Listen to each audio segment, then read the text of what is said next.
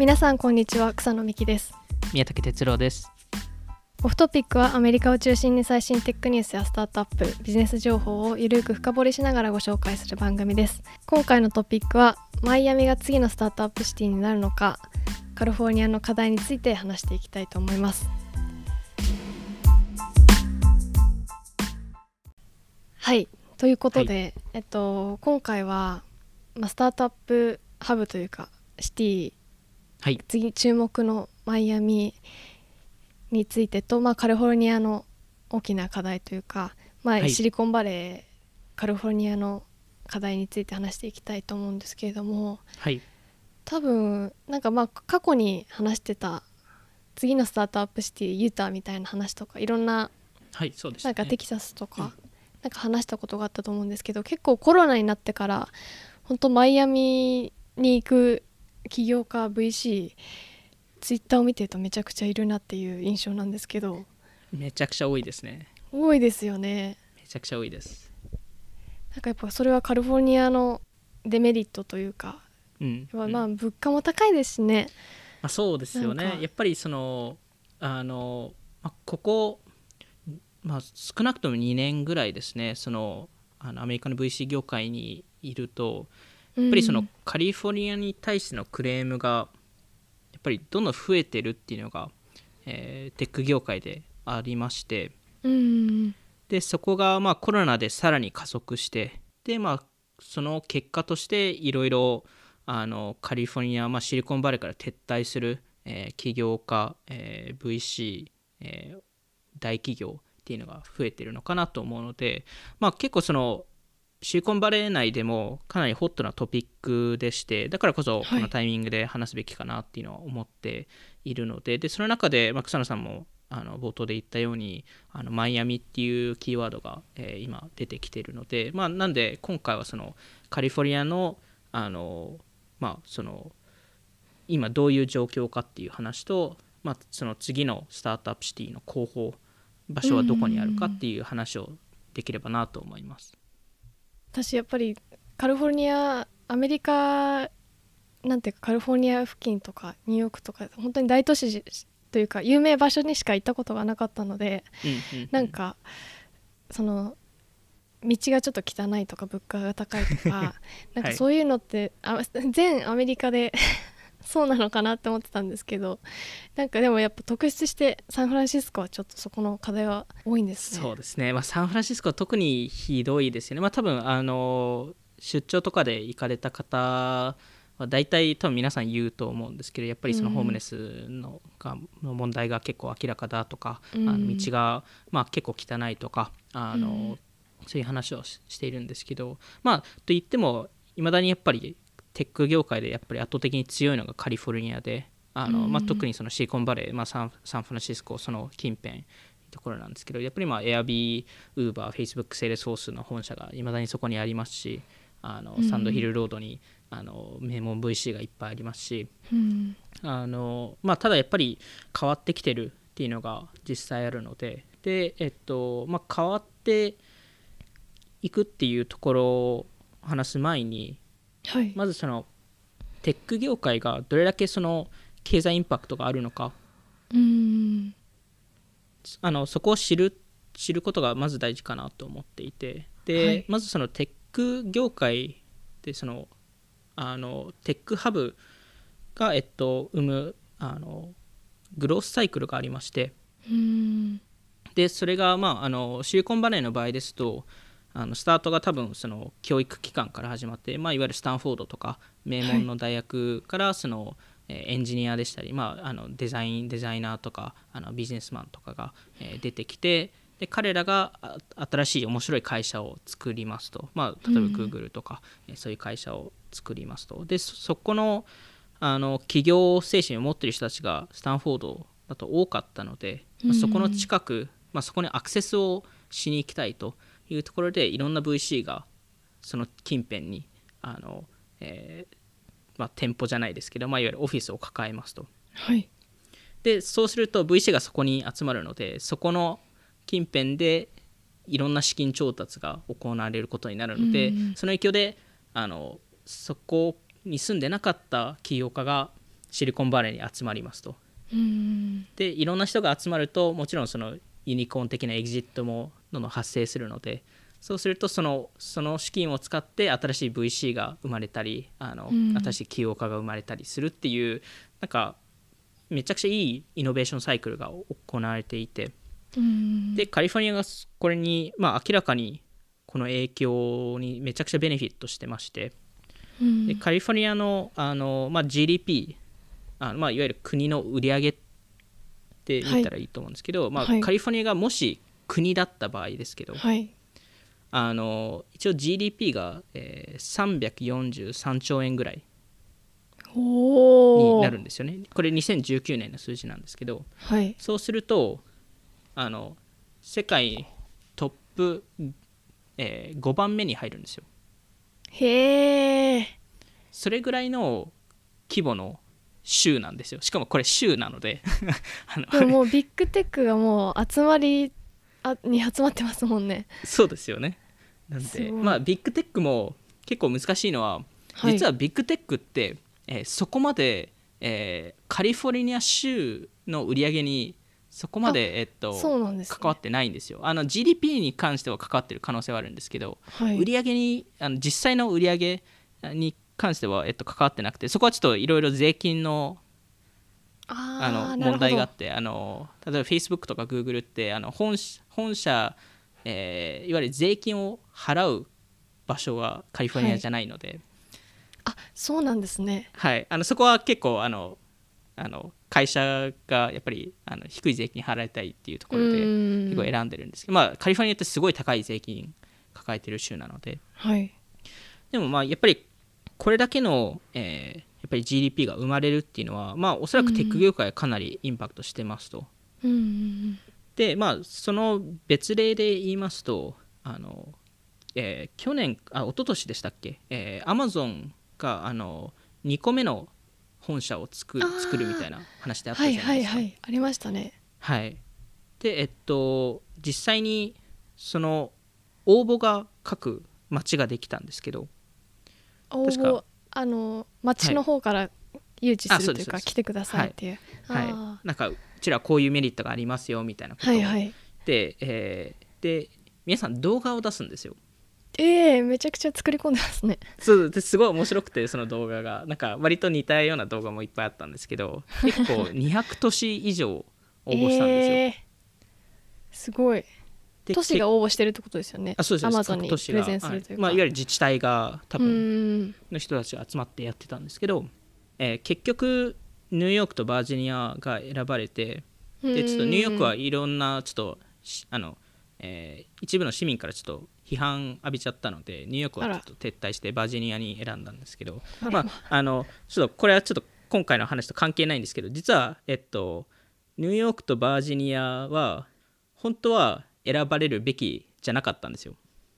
バージニアってでも私本当土地勘わからなさすぎて。えっといわゆるワシントン DC のつすぐ近くです。なるほど。はい。理解しました、ありがとうございます、で、えっと、アマゾンは、えーはい。戦略的にはそのあの2都市を選んだんですよ。はい。へもともとえ本当は最後の候補に残ってたのはそこじゃなかったんですよ。へえあのそれこそノースカロライナとか、えっと、別のところが残って本当は出てて、まあ、ちょっとアマゾンは、あのまあ、ニューヨークっていろんなバンカーとか経済圏を持ってる場所ですしはい。バージニアってワシントン DC ってまあ政治家の人たちの近くなので、まあ、おそらくそういう意味合いがあったと思うんですけど あの、まあ、ただ結果としてバージニアを選んでで、うん。えっとまあ、まだ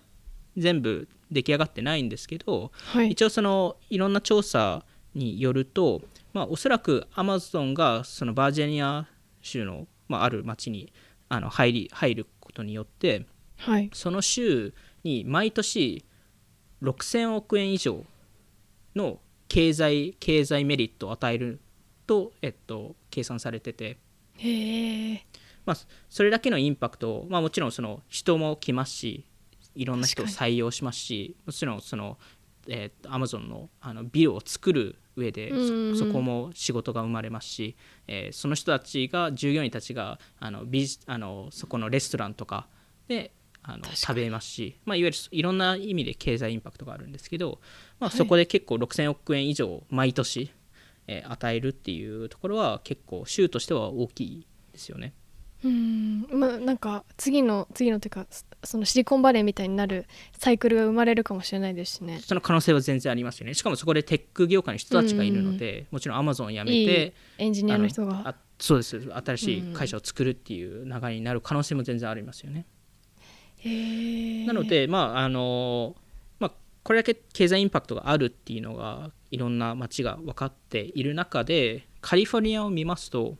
はい。実はえっとまあ元々カリフォルニアが持ってたアドバンテージがちょっと減ってるっていうのもあって、まあ、コロナの影響でリモートワークが可能になってるっていうのもあるんですけどうんやっぱり徐々にシリコンバレーから撤退してる人たちが増えてますと。へえなんだかんだやっぱりツイッターとかこうやっぱ大きなテック企業はシシリコンバレーサンフランシスコにとどまるんだろうなと思ってましたちょっと正う直でもだんだんそうですよね、うん、多分理想としては皆さん残りたいんですよ。別に出たくてねほあの多分本当は残ってでまあいわゆるいろんなちょっと要素が出てきてるからこそ撤退し始めてるんですけど、うん。あのそれこそあの VC のイニシャライズキャピタルっていう VC がいるんですけど、そこも、あのその投資先の、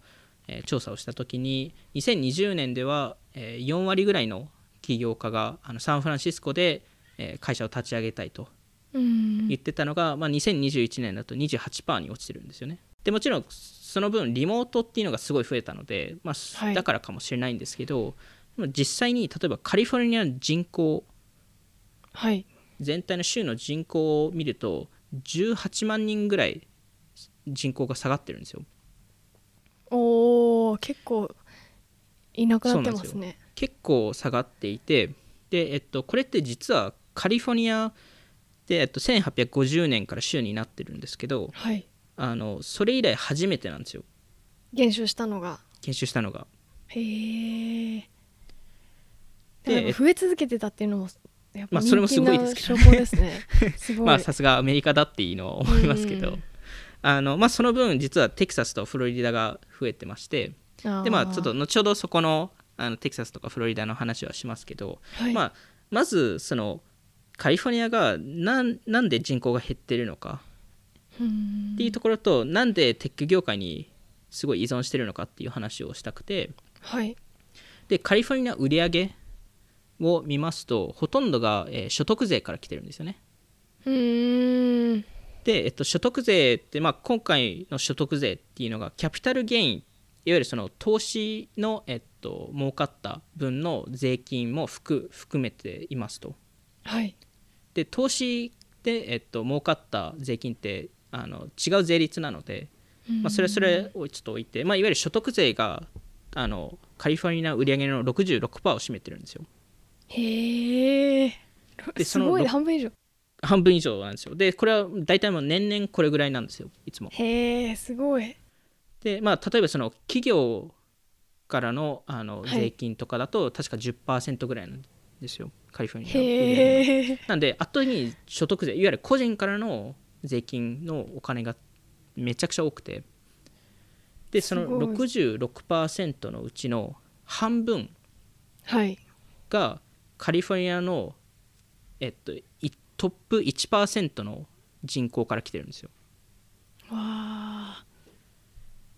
でテックの人ですよね。まあおそらくテックの人ですよね、まあ、おそらく VC とか、えーそういう人たちが多いと思うんですけどあの大体トップ1%っていうと、えーまあ、4万世帯から13万世帯ぐらいなんですよ。はい。カリフォルニアでいうと。なので、うん逆に4万世帯から13万世帯のカリフォルニアの市民たちが、えーカリフォルニア売上の30%をこ貢献してるんですよ。すごいですね。すごい年ですね。そうなんですよ。なんで逆にそういう人たちが離れてしまうと、まあ、大丈夫。結構インパクトありますよねと。確かに。大丈夫かなってなりますね。そうなんですよ。なんで逆にそういう人たちをまあもちろんケアするケアする必要があるかどうかわかんないですけどただうん。まあ離れていくリスクはあるっていうのはカリフォルニアも理解しないといけないのでてもらいたいですもんね。はい、でそれに対してじゃあちょっとカリフォルニアの今の現状を見ましょうと。はい。でこれからちょっといろんな、えっと、カテゴリーに対してあのカリフォルニアの stats を言うんですけど、まあ、基本的にこれちょっと悪い stats をちょっとあ集めてるのでもちろんあのいいいいところもいっぱいあるんですけど今回ちょっと悪いネガティブな方を話しますと。はいで、えっと、まずその経済と、まあ、食に関して言いますと、えーまあ、これちょっと2021年の3月時点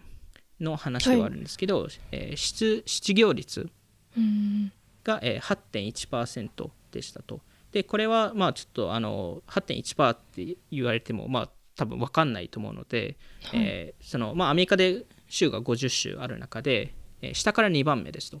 うーん低いですね低いです。で次に貧困率、はいえーが、えー、18.2%ですと。へえなんで、まあ、あの5人に1人が貧困になってるっていう状況ですねカリフォルニアですと。でこれはアメリカで最下位ですと。貧富の差が激しそうですよね激しいですね。激しいです。なんかめちゃくちゃ金持ちの人とめちゃくちゃ貧しい人の差が 結構ありますね。すごいですよね 実態は。で、えっと、所得税所得税率が、まあ、平均で13.3%でこれは州の中で最も高いですと。で、えっと、次に環境問題はいの話でいきますと、まあ、石油とか天然ガスの、えっと、設置許可、を2倍にしているんですけど、えークリーンエネルギーを結構無視してますと。えーでまあえっとまあ去年もいろいろニュースに出たかと思うんですけど最も山火事が多い州ですと。うん確かまあなんかありましなんかたね何日間かオレンジになってましたよね。う街がんえーで、えっと、生活の質はいでいきますと最もホームレスが多い州はカリフォルニアですと。やっぱそうなんですね。そうなんですよ。まあまあそもそも州がでかいのでだからっていうのがあるんですけどあまあでも数で言うと圧倒的に多いですと。で、えっと、ホームレス率でも確かか結構高かったはずなので、えーっていうところとでこれ結構驚いたあの数字がありまして、はい。あの教育制度の話なんですけど、うん。あのアメリカ、まあ、このカリフォルニア州での高校生以上、まあまあ、大体高校生ののところを見てるんですけどの卒業率、まあ、卒業して高校の卒業。そうですね。卒業しているのかと、はい。えー卒業率が83.3%なんですよ。うーん。なので、まあ、いわゆる16.7%は卒業してないんですよね。それはやっぱり多い。アメリカで最下位なんですよ。へえカリフォルニアが。へえんかそれも意外ですよなんか意ね外っちゃ意外ですね。なんかうん。いい大学があるイメージの。いっぱいあるじゃないですか。しかもし州州立校がいっぱいあるところでもあるので,、でまあ、すごいリベラルなところですごい知見、まあ、あの頭いい人もいっぱいいますしやっぱりなんかそれはなんかおもなんかちょっと不思議な数字でしたね。で、えっとまあ、生活費、まあ、これはあの皆さん物物価がすごい高いっていうのは分かってると思うんですけどアメリカで2番目に高いっていう話らしいですね。で、えっと、ね。コロナでいきますと、まあ、あの途中からだいぶ良くなったんですけど、えーでそこもちょっといろんな理由があるんですけどあの、まあ、一時期はやっぱコロナの感染率がアメリカでは下から2番目だったり、えー一時期、えーワクチンの分配率が下から5番目だったり、まあ、結構あのコロナ対策も、えー結構ひどかった時期がありましたと。でえっとまあそれ以外に、えー2014年以降はいですと、えー大大手の会社、えーが多分50社ぐらい州から撤退してるんですよね。へえでほとんどが2019年か2020年に撤退してるんですよ。ああコロナよりもうちょっと前から。もっと前からですね。でまあコロナ期間中もそうなんですけど、まあ、例えばトヨタとか日本企業で、ああえーね。あとはその弁護士事務所で結構大手のチャールズ・シュワブっていうところでしたり、えーテスラああえそうなんですね。テスラオースティンに行ったので。イーロン・マスクが絶対嫌だって言ったのであのカリフォルニアは。あのそもそも、まあ、この話もあ後で言うんですけどあのあのカリフォルニアある政治家があのまああのツイッターツイッター上であのすごい悪口を言ったんですよテスラのことまあイーロン・マスクのことを、まあ、いわゆるあのまあちょっとあのい言うのもあれなんであの F F FU って言ったんですよいわゆる。へえなんかなんでそういうこと言うんだろうってまあそうですよね。そうですよね。シンプルに疑問ですけど。それは嫌いになっちゃいますね。そうなんですよ。まああとオラクルとか。うーんねあとパランティアとか、結構大手いなくなっちゃった。そうなんですよ。結構大手が行ってまして。まああのまあそのトヨタチャールズ・スワブテスラオラクル多分その4社だけで結構30万人ぐらいの採用が、えーカリフォルニアでなくなるんですよね。結構。でそれって大体77ビリオンぐらいの売り上げなんじゃないかって言われてて。でえっとで実でそれ以外に言うと300万人が州から離れていて、えーで53%のカリフォルニア州民は州から離れたいと言ってますと。うーんで、えっと、確か半分以上のカリフォルニアの州民が、えーアメリカンドリームがもうないですと。ここでは。悲しい。で、えー言ってるらしいですと。悲しいな。なんであのまあ、まあこういうちょっと今の状況が、えーありますと。で、えーじゃあここからちょっとなぜこうなってるかっていう話を、えーしますと、まあすごい多分あの皆さんが思われているその物価が高いとかホームレスが多いとか、えーそういうのももちろんあの要素として入ってるんですけどその一部と、まあ、特に例えばホームレスのところとかは結構裏の理由がいろいろありましてこれがどんどん今悪化してる理由が、えーいろいろあるんですけど、まあ、例えばそのサンフランシスコはい。で今犯罪率って結構やばい状況になっていてアメリカの都市全体見るとトップ2%に入るんですよ。犯罪率の高さでいうと。うでえっとまあコロナ期間中に強盗事件とか、えーはい。が、えー、84%上がったりとか、えー自動車の盗難が20%上がったりとか、えーまあ、20%結構いろんなことが起きていてでこれの、えっともちろん全部の理由ではないんですけどこれの一部の、えー根本的な理由が、えー実はそのカリフォルニアの自治体のリーダーシップにあってはい。で、えっと、地方検事はい。が、えーカリフォルニアにいるんですけど、えーチェスチェサーブー、えー日本語でブーブーダンさんかな、はい。えーえーチェスまあ、チェサーさんってこれあの呼ぶとして、えっと、彼のちょっとまあちょっとバックグラウンバックグラウンドちょっと話すんですけど、はい。彼のバックグラウンドがあるからちょっとこういう、まあ、結果として犯罪率がこれ上がるっていうあの結論になるんですけど、えー彼の親が、えっと、実は、えっとえーまあ、すごいあのと言うと、まあ、テロリストでしたと、えー国国内のあのアメリカ国内のテロリストでで、えっと、つあのあのチェサさんが子供の時に親が捕まったんですよで刑務所に入れられたんですよ。あの、はい。でもちろんチェサさんはい入ってないですけど子供なので。はい。でチェッサさんの、えー幼少期の思い出か、まあうん。まあ、いわゆる記憶が結構その刑務所に行って親と話す。っはい。ていう、まあ、そこの思い思い、まあ、記憶がすごい鮮明に残っていて。うん。で、まあ、いわゆる同じことをほ他の人にいやいやあのやってもらいたくないと。はい。まあ、あまあ当たり前の話だと思いますけどね。子供としてはとやっぱ、まあ、トラウマになるじゃないですかそそういうことされたら。であの、まあ、彼が、えっと、あの国選弁護士っていうんですかね。はい。になって多分それってすごいて的確な役役職で彼からすると、い。まあ、いわゆるそのあの刑務所にい入れられようとしてる人たちを守るっていう話だったと思うんですけど、はい。えーでまあ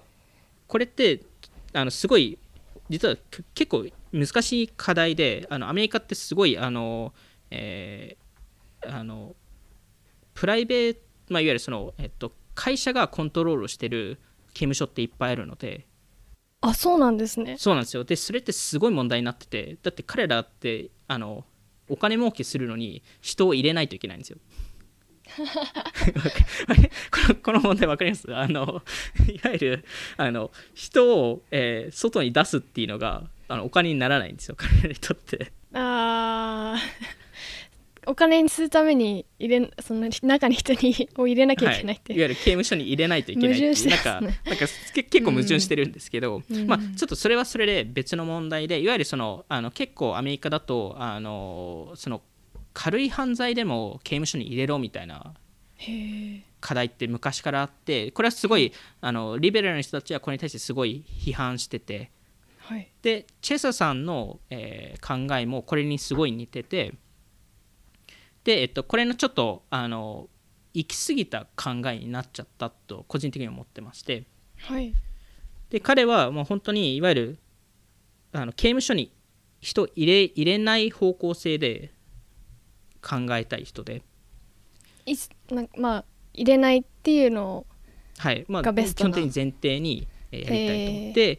まあ、いわゆる国選弁護士としてはそれ的確だと思うんですけど、はい。あのまあ2019年末ですかね、えー地方検事になりましたとサンフランシスコの。はい。でその時に、えー結構その地方検事のオフィスの人たちをクビにしたりとか、まあ、結構制度を変えたりとか、えーしてて、はい。えーいわゆるその警察が人を捕まえても刑務所に入れ入れにくくしていましたと。で結構サンフランシスコの警察が結構フラストレーション溜まっててはい。最近彼らのツイッター見てるんですけど、はい、まあ明らかに怒ってて 例えばなんですけどある例えば一つのツイートの事例を言うとでこれは別になんか異例のツイートではなくて何回もこういうツイート出してるんですけど、えーえーまあ、この特定の人を過去18ヶ月間で15回逮捕しましたと。はい、で過去20日間で3回目ですと。っていうツイートを出したりとか。まあいわゆる彼らからすると何とかしてしてくださいよと。うんうんうん。我々動いてるんですよと。でもいいなん刑務所に入れづらいというか、入れる入れられないい状況になってまあ、いわゆる地方検事がけ結果入れる入れないってあそっか。決められる権利持ってるんで、はい。なんで入れたくないって言われると、まあ、結果として難しくなりますと。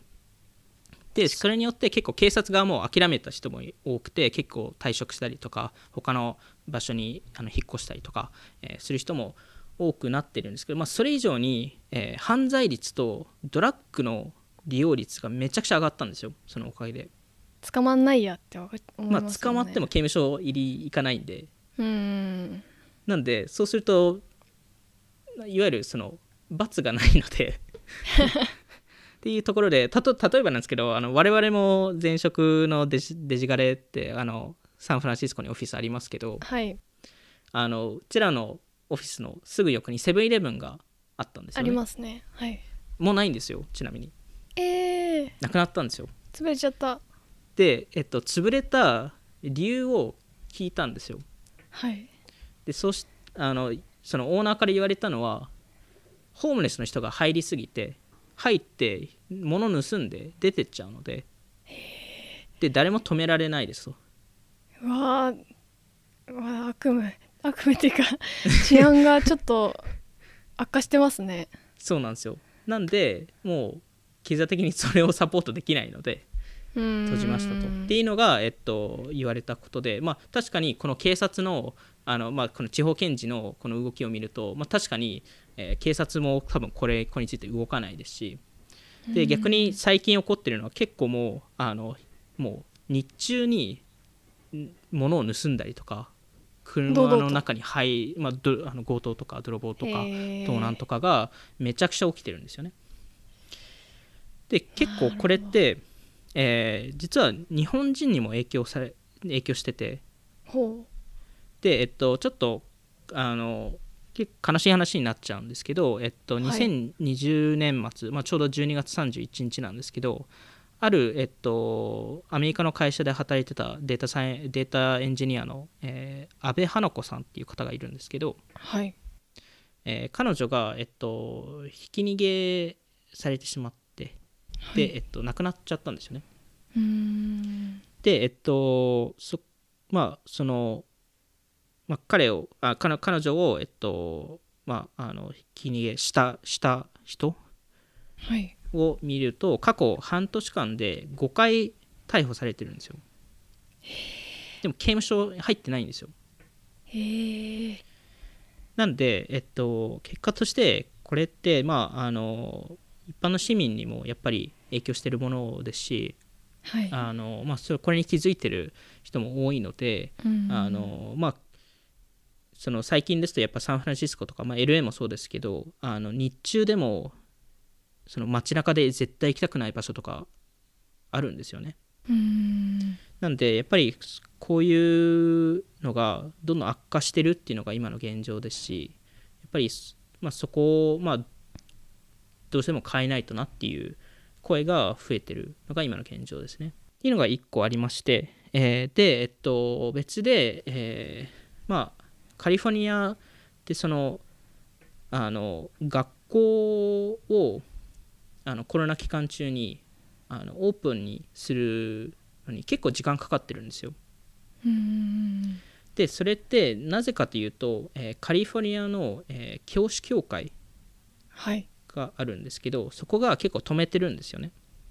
再開しないでくださいっていう。はい、いわゆるあの、えー先生全員がワクチン受けないと、えーやりませんとか。うん。で、えっと、コロナがスタートした時はオンライン授業やりませんとか。もしくは、えっと、やっても時間制限しあのさせてくださいとか。ほう。なるえーほど、結構いろんなことを、えーやってまして。でえっとまあこれ自体にまああの本来であれば何が起きるかというと、まあそれに対して一般の市民たちが、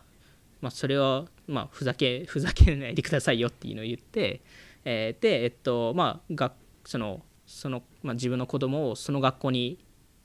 ではなくて例えばチャータースクールとか、まあ、そういう制度があるんですけどとか、まあ、私立とかに入れるとか、えーいろんなオプションをあの他のオプションに、えーまあ、切り替えるというか？そうですね。切り替えるっていうのをやるんですけどでそうすると、まあ、その公立の学校ですとやっぱりあの子供あの学生の数によって資金ってもらうので政府からはいなので、まあ、子供の数が減ればあの学校としてもらえる資金も少なくてであの先生もクビにしないといけないっていう流れが本来であれば起きるべきなんですよ。うんでそれに対してあじゃあやっぱりオープンしないといけないですよねってなるんですよね。はいでも今回それが起きてなくてでなぜかというとあのまあそのあのカリフォルニアのあの知事えーの、えっとまあ、ニューサムさんっていう方なんですけど、えー彼が、えっとまあ、彼のは完全なる判断か分かんないですけど、えーまあ、彼が言ったのはその、えー学校がオープンしなくても、えーはいあの先生の給与は、えーギャランティーしますと。へえで、まあ、ここで一つ注目するポイントがカリフォルニアの、えー教師協会っていうのは過去4年間、えーカリフォルニアの、えー民主党に2億円以上寄付していてうん。で州の議会の政治のメンバーのうち3分の2に直接寄付してて。へえでもちろんニューサム知事にも寄付してますと直接。おおまあもちろんそれが本当にえーつながってるかは言い切れないと思いますけど、えーまあ関わりはあるんじゃないかとさすがに。まあ影響はありますよね。そうですね、ぱりまあそう見えちゃいますあのねね選選挙のタイミングで資金が政治家ってどうしても必要になるので、うん。まあ、そういうところからお金もらうと、まあ、そういう、まあ、その団体の意向にある程度、まあ、あの傾傾けないといけないっていう話になりますよね。うんで、えっと、これってそのカリフォルニア教師協会だけではなくて、い。まあ、いろんなところに及ぼってるんですけど、まあ、その影響で結構カリフォルニア公的機関はい。の、えっと、働いてる人たちって結構金銭的にすごいメリットを受けててうん。給料が高いんですよ。どれぐらい高いんですか？であ一応、えっと、事前に言っとくとあのはいあのもちろん人によっては高い給料あるべきですし、うんはい。あの あの給料がね、なんか高すぎるって愚痴だけじゃないんでこれは。あのっていう話なんですけどあの一応例えばもらうべき人はまあちゃんと言うけど。もらうべき人はもらうもらうべきっていう、まあ、それがアメリカのやり方であると思うので、はい。えー、ただ、えっと、例えばその2015年の、えっと、はい、まあ、ちょっと、えー、6年前なんで、まあ、直近の数字も後で出しますけど、えー、2015年だとカリフォルニアで、えー、200万人くらい採用してるんですよね。その公的機関機関で。うん、でその平均の給給料が、えーはい、140K なんですよ、まあ、いわゆるその1500600万ぐらいですよね。でそれをプライベートセクターまああのプライベートセクターって何てなんて言うんですかね。あの、まあ、一般一般企業とか、まあ、いわゆるその公的機関に関わってない人たちから、ね、えっと比較するとあそうか民間かえっと民間の従業員の、えー、カリフォルニアの従業員の、えっと、平均のあの収入、まあ、給給料でいうと 62K なんですよ。おなんでまあ7000万ぐらいですね。はいまあ、もちろん高いのは高いんですけど、まあ、いわゆる公的機関が倍なんですよ。すごいですね。で例えばサンフランシスコの一般のテック従業員を見ると、はい、大体 150K ぐらいなんですよ。いいですね。なんでほぼ同じなんですよ。カリフォルニア公的機関の人たちとテックテック業界の一般の従業員が。でカリフォルニアそうですね、うん、はい。まあ、いわゆる1000万以上、えー、カリフォルニアの公的機関でもらっている人が34万 ,34 万人いるんですよ。うんでまあなんかまあそれがいわゆるすごい重要な人物であれば全然いいんですけど、はい、例えばですけどまあ別になんかこれから言う役職を別に侮辱してるわけじゃない。の でただ平均的な給料で言うとちょっと高いなっていうところで、はい、えー、あるトラックドライバーが、えー、160K もらってましたと。おえー、ある、えー、LA のライフセーバーっていうんですかね、はい、えー、が、えー、365K もらってましたと、まあ、約4000万円ぐらいですね。すごいですね。なんかでも私もそのライフセーバーの方の給料平わかんないですけどパッと聞くと高くすごく高収入に聞こえますね。高いあの普通多分1000万もらえないレベルの あの大体はそうなので、はい、44人の LA にあの働いてるライフセーバーが 200K から 365K、まあ、いわゆる2000万から4000万ぐらいの給料をもらってましたと。でサンフランシスコを見ますと公的機関で働いてる人 2000, 2000人以上が250件以上もらってるんですよ。へえ。で例えばですけどサンフランシスコって、まあ、あの最初にもちょっと言ったようにまあぶっちゃけ言うとちょっと汚い街じゃないですか。そうですねちょっと。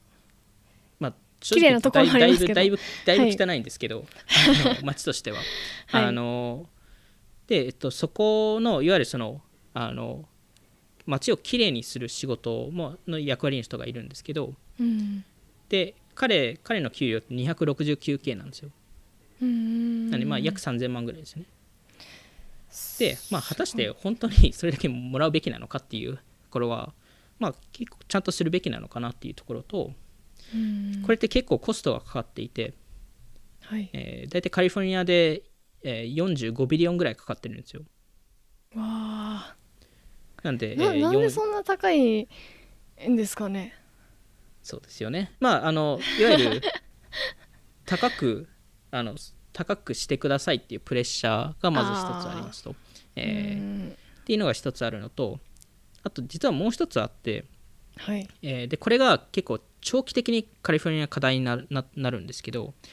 カリフォルニア、えっと、公的機関の従業員に対して、えー、特殊な年金制度がありましてへえーまあ、いわゆる引退すると、まあ、普通の年金もそうだと思うんですけど引退すると、はい。まあ、いわゆる過去の給料のいわゆる何パーセント分が、まあ、いわゆる永久にもらえるっていうか、まあ、いわゆる亡くなるまでもらえるっていう制度なんですけど、はい、カリフォルニアですと、えー、例えば10、まあ、大体15年働くと引退ってできるんですよ。はいまず。うん15年で。そうなんですよ。公的機関ですと。で50歳で50歳以上で引退すれば給料の80%永久にもらえるんですよ。ええでしかもこれって、えー自分が亡くなってな亡くなって例えば例えば僕の場合だと例えば結婚して奥さんがはいいた場合に、はい。奥さんが、えー亡くなるまでずっともらい続けるんですよ。いわゆる僕が亡くなっても僕が仕事して50歳で引退してあー。80%の給料もらっ、まあ、今後ずっともらって僕が亡くなっても奥さんがずっともらい続けることになるんですよ。へえっていうのもすごい。あるのでこれで何が行われているかというと、はい、え2つあって1つは、えー大体その、えー80%の給料を決めるタイミングが大体その最後の1年から最後の3年ぐらいの間なんですよ。はい。なんで皆さん何をその最後の引退する3年前やりはやり始めるかというとめちゃくちゃ残業するんですよ。あー頑張りはい。頑張りますね、ここで急に頑張って給料めっちゃ上げるんですよ、へえで例えばですよ、えーまあ22歳から25歳で働き始めてはい。15年かけて50歳になって、まあ、す結構残業して、えー引退しましたと。はい。50歳じゃないですか。はい。まだ仕事できるじゃないですか。そうですね。まだ全然若いですね。そうなんですよ。で何をやるかというと別の公的機関の仕事を取りに行くんですよ。ほう転職。そうするとそうなんですよ、まあ、いわゆるい一回引退してはいでえーっと全然、まあ、違う公的機関で働くんですよ。でそこで15年働けばまた引退できるんですよ。えでも引退した時点でまたもらえるんですよね？その1回目の引退。はい。なんていうか。なんでその50歳時点から永久に80%もらえるんですよ。でまた次の会働き出してももらえるんですか？ずっともらえます。あじゃあダブルでもらえるってことですか？そうなんですよ。ダブルでもらえるんですよ。やばでももらえる本人からしたら超いいです、ね。まあめちゃくちゃいい制度ですよね。カリフォルニアだけなんですかこれ？えっともちろん年金制度って各州州ごとはい。にいろんなプログラムがあるんですけど、あのカリフォルニアでは特に課題になってるんですよね。まあちょっと他の州で完全に同じ制度があるかはちょっと分かんないです。すごい制度ですね。そうなんですよ。なので実はカリフォルニアって引退してる人に結構お金払っていて、えー今8万人カリフォルニアに住んでる引退してる人の8万人が1000万以上もらってるんですよ毎年。ええ年金で。いいなあ。でいいですよね、はい。そんな欲しいですよね。欲しいですね。あのそうなんですよ。なんで、まあ、カリフォルニアに住むしかないですよね。逆に住むしか政ない。府で働きましょうか。へえそうなんですよ。で、えっと、ただこれってやっぱりすごいお金を使うことになるので、うん。実はこれ続くと今すでに入ってる人たちその年金制度に入ってる人たちを考えると、多分カリフォルニアって160ビリオンから200ビリオンぐらい、えーマイナスになるんですよ。で払えないんですよこれ本当に。もう無理。将来的に。まあ今はまだ払え払えてますけど。はい今後絶対払えなくなっちゃうので払えなくなって多くる。分何かしら制度を変えないといけないっていうところとあとはまあぶっちゃけ言うとその公的機関の従業員が給料た高くもらってること自体はまあ悪いことではないんですよ。うん。ただその分インパクトが州にあればはい。いんですけど、ただ、まあ、さっきも言ったように貧困率が高かったり卒業率が低低かったりそういうのを考えると ROI が低すぎるっていうのが ROI 多分すごい簡単な言い方だと思うんですけど。うん。あのまあそうなんですよね。なんでまあ結構その無駄無駄遣いとかが、えー州として結構多いのかなっていうところでそこはもちろんその従業員の給料だけではなくて他のところにもいろいろあって例えばサンフランシスコの教育委員会っていうのがあるんですけど、はい。えー彼らが、まあ、いわゆる、えー毎月かな毎週かな集まって、まあ、いわゆるなんか新しい制度とかの話とか、えー例えばコロナ期間中ですとどのタイミングで学校を開けるかとかはい。そういう話をするわけですけどあのこの間起きたのがまあ数時間かけて、えー44校の学校名の変更について議論してて名前どうしようって。そうですそうです。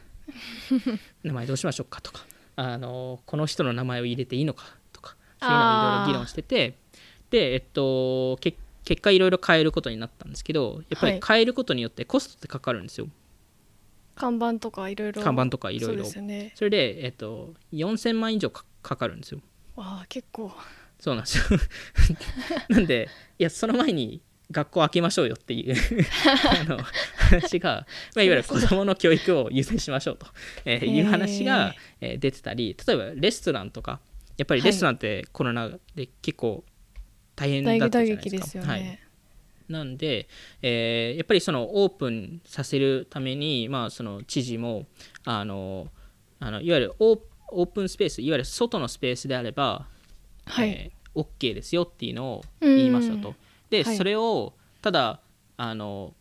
コロナのいろんなルールを守るために、はいそういう専用のスペースを作ってくださいと。うーん別に資金は渡してないんですよ。はい。作ってくださいと。って言って、レストランがだいたい平均300万ぐらいかけて作ってたんですよ。うーん。でその34週間後に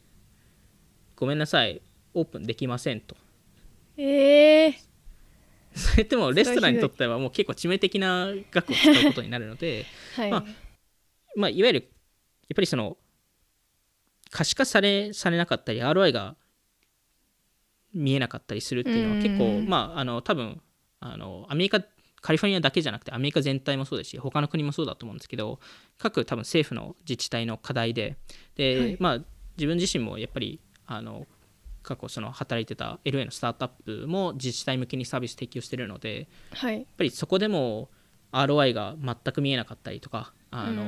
ん。結構まあある NPO がコンサルで入ってるんですけどめちゃくちゃ高いお金取ってて、へええー。でも結果として何も見えないみたいな。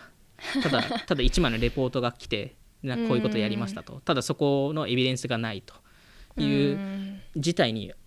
陥っているっていうところがあるのと、まあ、今回のコロナのあのケースで結構その自治体の権力がすごい上がったんですよね。で例えばなんですけどそのカリフォルニアってまあ他の州もそうなんですけどはい。例えばまあ日本もそうだと思うんですけどその自治体とか政府が何かしらのサービスを使いたいとかはい。何かの、まあ、例えば IT サービスとか、まあ、それ以外もそうなんですけど使いたいとなると、えー競争入札？コンペみたいなことですか？ままさにコンペですね。コンペをやるじゃないですか。はい。でコンペでまあ何社か集まってでその中でい。いのを選ぶっていうのをうんや,、やるはずなんですけどはい。今回のコロナのあのが、えっと、緊急事事態っていう名目の中に入ったので、えーカリフォルニアが、えー随意契約？はい。いわゆるそのあのコンペなしの契約ができるようになったんですよ。ああもうここにもう急いでるからここにしますって言って。ここにしますと。はい。勝手に決められたんですよ。へえでそれによってすごいすすごい額が動いてて例えばなんですけどあのアクセンチャーにはい。まあもちろん数年かけてなんですけど100億支払うことになってて。でそれはコロナのなんかトラッキングのサイトを作るみたいな。でそこの管理するみたいなところだったんですけどそれって果たして多分他のテック企業できましたよねと。多分もっと安く。高いですね。高いんですよ。で結構そのコロナのそのあのテスティングの,、えっと、あの機材とかそれを作るために1000億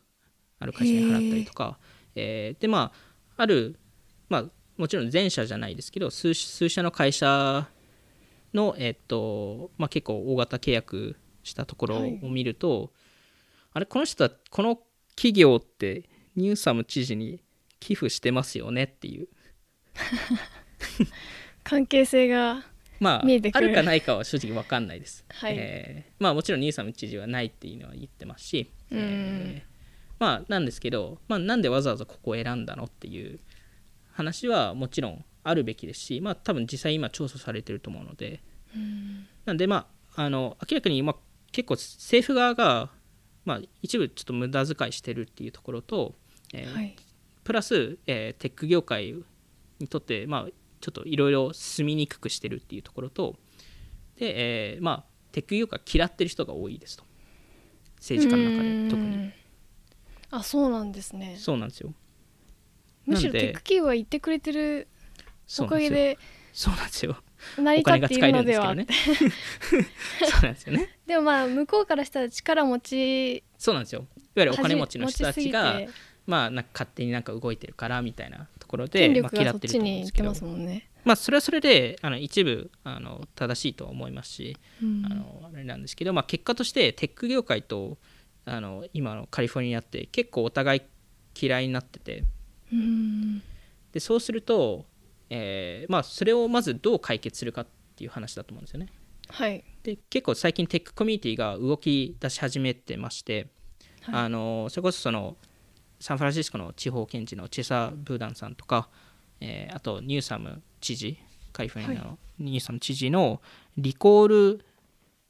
する動きが出ててリコールっていうのはいわゆるその、まあ、いわゆる選挙のやり直しっていう動きが出ててで、えー、例えばチェサさんの場合ですと、えー、彼のリコールのキャンペーンの、はい。えっと、あのいわゆる寄付金集めて、えー、るんですけど、はい、そこの寄付金の22%が VC から来てるんですよ。へえ。で、えー、ニューサム知事の場合ですと13%が VC から来てて、はい、でえっとあの知事の場合ですと、えー、ある一定の,、えー、あの署名が必要なんですよ州民から。で今170万署名集まってて、はい、で150万あれば、えっと、あのリコール選挙があの自動的に起こるようになってるので。へなんで、えっと、今年の多分夏に夏か秋に起きますと。はい。で実はカリフォルニアって過去55回このリコール選挙ってあったんですよ。結構やってる、結構やってるんですよ。結構衆民が嫌ってるのかなちょっと分かんないですけど。あのただ3回しか成功してないんですよ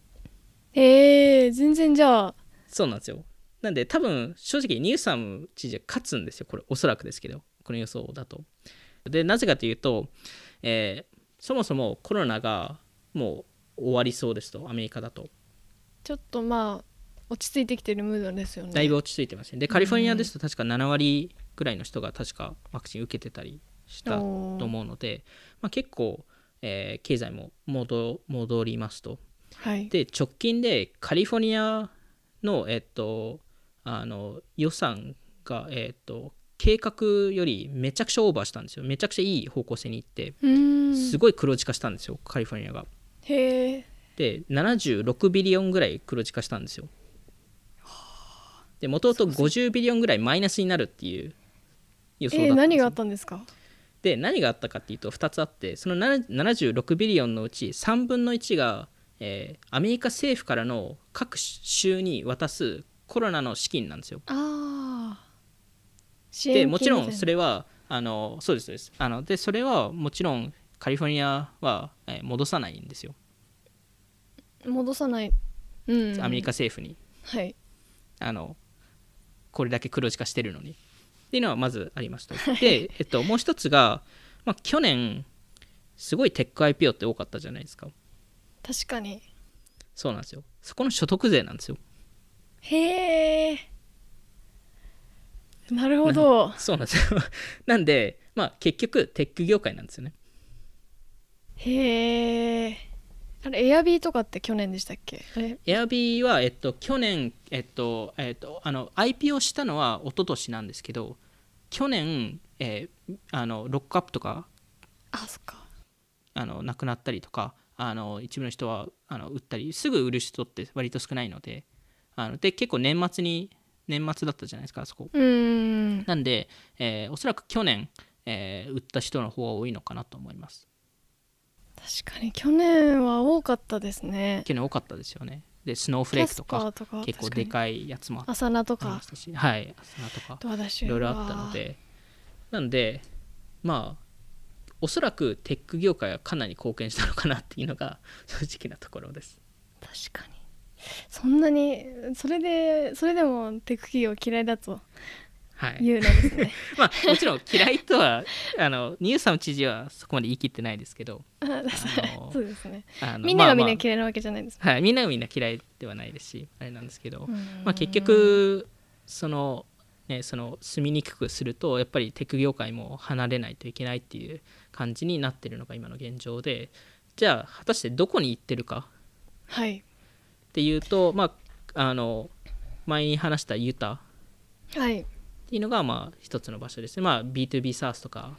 はい。だとすごいいい場所ですよね。それ以外に例えばノースカロライナとか。ノースカロライナって全然何も印象がないですね。そうよね。印象がないですよね。あの